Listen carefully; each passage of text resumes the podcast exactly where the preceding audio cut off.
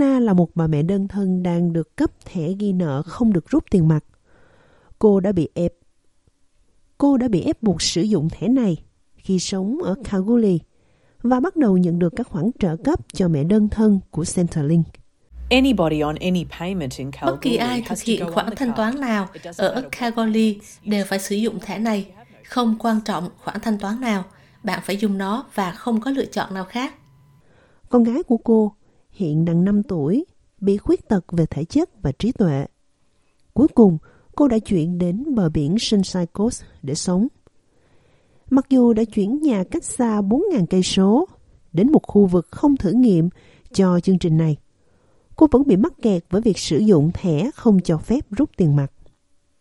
Việc mua hàng hóa căn bản và cố gắng tiếp cận với các thiết bị giá cả phải chăng cho con gái của cô, bao gồm cả giày chuyên dụng, càng thêm khó khăn.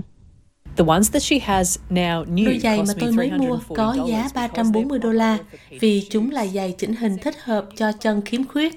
Nhưng nếu mua đồ cũ, tôi có thể tìm thấy đôi dưới 100 đô la, đôi khi dưới 50 đô.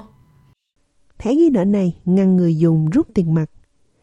Lý do đằng sau đó là để ngăn những người lãnh trợ cấp có thể mua ma túy hoặc đánh bạc. Nhưng đối với Hannah, cô thường mua các mặt hàng không được chương trình bảo hiểm người khuyết tật quốc gia chi trả. Một báo cáo gay gắt của Văn phòng Kiểm toán Quốc gia Úc được công bố vào thứ Năm cho thấy chính phủ liên đảng trước đó đã không cho thấy chương trình thẻ ghi nợ thực sự mang lại hiệu quả. Báo cáo cho biết Bộ Dịch vụ Xã hội, đơn vị điều hành chương trình này, đã không chứng minh được rằng các chương trình không cho rút tiền mặt đang đáp ứng các mục tiêu đã định và không vạch ra được các mục tiêu hiệu suất. Bộ trưởng Dịch vụ Xã hội, bà Amanda Ricksworth nói rằng hành động của chính phủ đáng thất vọng. Không có bằng chứng nào cho thấy điều này hiệu quả. Đây là 166 triệu đô la tiền đóng thuế của người dân và chính phủ thậm chí còn không đưa ra các mục tiêu đánh giá thích hợp.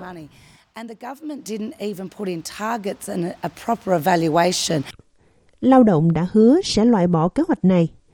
Nhưng Bộ trưởng Dịch vụ Xã hội Amanda Ricksworth cho biết họ cũng đang xem xét cho phép mọi người tự nguyện chọn tham gia. Các giải pháp địa phương sẽ cực kỳ quan trọng đối với vấn đề này, nhưng cũng nên xem xét lựa chọn tự nguyện cho mọi người. Chúng tôi biết rằng một số người có thể muốn tiếp tục với các hỗ trợ quản lý thu nhập. Chúng tôi sẽ xem xét điều đó. Tôi muốn làm việc này bằng cách tìm hiểu việc cung cấp tất cả các lựa chọn.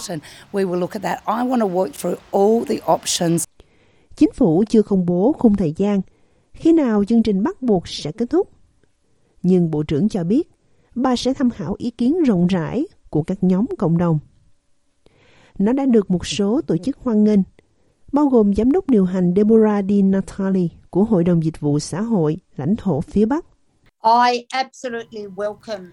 Tôi hoàn toàn hoan nghênh lập trường của đảng lao động về việc này. Chưa có cơ sở bằng chứng chắc chắn để hỗ trợ việc triển khai quản lý thu nhập này trên toàn lãnh thổ phía Bắc hoặc bất kỳ vùng nào khác của đất nước. Kế hoạch được đưa ra vào năm 2016 bởi chính phủ liên đảng cũ như một biện pháp để giảm tiêu thụ rượu, ma túy và cờ bạc. Bộ Dịch vụ Xã hội điều hành chương trình đã trả lời báo cáo. Bộ cho biết Cục Kiểm toán đã phát hiện ra rằng hoạt động giám sát hành chính của bộ phận đối với chương trình phần lớn có hiệu quả. Nhưng Bộ bác bỏ đề xuất về một cuộc đánh giá độc lập thứ hai, cho rằng không hiệu quả về chi tiêu vì Bộ đã chấp nhận những hạn chế. Chương trình đã bị lên án rộng rãi vì nhắm vào các khu vực có số người thổ dân cao. Deborah Di Natale nói rằng nó không hiệu quả và mang tính phân biệt đối xử. Thường thì họ có một số cửa hàng từ thiện bán đồ cũ ở đó, nơi mọi người mua quần áo cho con cái của họ. Đó là nền kinh tế tiền mặt.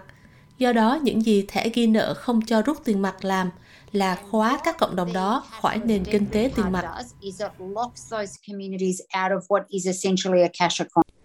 Bà cũng nói, giống như trường hợp của cô Hana, nhiều người ở các cộng đồng nông thôn và khu vực phải vật lộn để tiếp cận với hàng hóa căn bản vì họ không thể rút tiền mặt.